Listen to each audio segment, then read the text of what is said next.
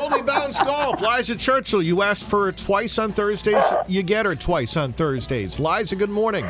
Good morning again. All right, well, Uh, welcome back. Are you going to well- surprise me? Or are we going to talk about what you told me? I'm sorry, Rob. Okay. You know how I get a little spacey. It's no excuse, but okay, what are we talking about this segment, though? well, first of all, I've got to get the steak off my mind because Okay. I keep thinking I've got to grill tonight. But um, we're talking about the PGA Tour uh, race for the FedEx Cup. Um, 33 regular season events, and uh, there, there's been three playoff events so far, leading into this week's final event, the PGA Tour Championship by Coca-Cola at East Lake uh, Golf Club in Atlanta. So, Rob, there's a field of uh, top 30 players in the FedEx Cup point standings. Mm-hmm. There's 15 groups. Uh, first tee time is at 11:35 this morning, and uh, that's John Senden and uh, Scott Piercy.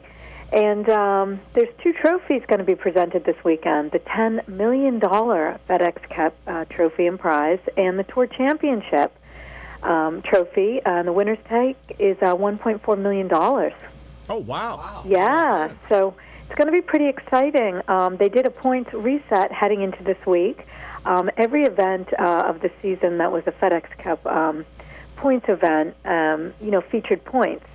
So um, to, to make it really um, exciting for the fans, they did a little points reset. So, um, which is a little confusing sometimes for the players and the fans. So. Um, um, there's uh, top five in the FedEx Cup, and if they um, win this week's event, then they'll win the FedEx Cup. But the others, um, uh, up to the top 30, anything can happen. Um, last year, I don't know if you remember, in 2011, Bill Haas was the uh, FedEx Cup winner. He was number tw- 25 heading into the event, and uh, he won um, the Tour Championship, and so he won the whole thing. So it's pretty exciting how players can jump ahead and stuff like that. But um, Rob, earlier in the week, uh, Greg Norman made a statement about Tiger Woods, who uh, has been paired with Rory McIlroy recently in a couple of events, and he was saying that you know Tiger's intimidated by Rory, and um, it was funny because in the pressers, uh, Rory, you know, had a response to his statement and said that Tiger's dubbed him the intimidator, and you know, um, why would Tiger be the best player of all time with 70 something wins and 14 majors? Why would he be intimidated by a 23 year old with just a few wins from Northern Ireland? So, um, apparently, they've been having a great time playing together and um, some com- camaraderie out there on the course, which is very rare for Tiger Woods. Wow. Well, You there's know? something. So Tiger's a two-time FedEx Cup champ. So, you know, um, uh, this week some of the picks to win. I don't know if you've thought about it, Rob. If you thought like, you know, you know some of the players from my segment all summer Uh-huh. who you might think win, but uh, you know, number one on FedEx Cup is Rory McIlroy.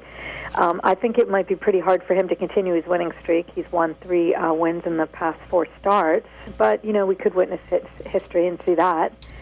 But um, maybe Phil Mickelson. He's on number four on FedEx Cup, Yep. and uh, he's made the Tour Championship every year, but he hasn't won yet. That would be nice to see him win.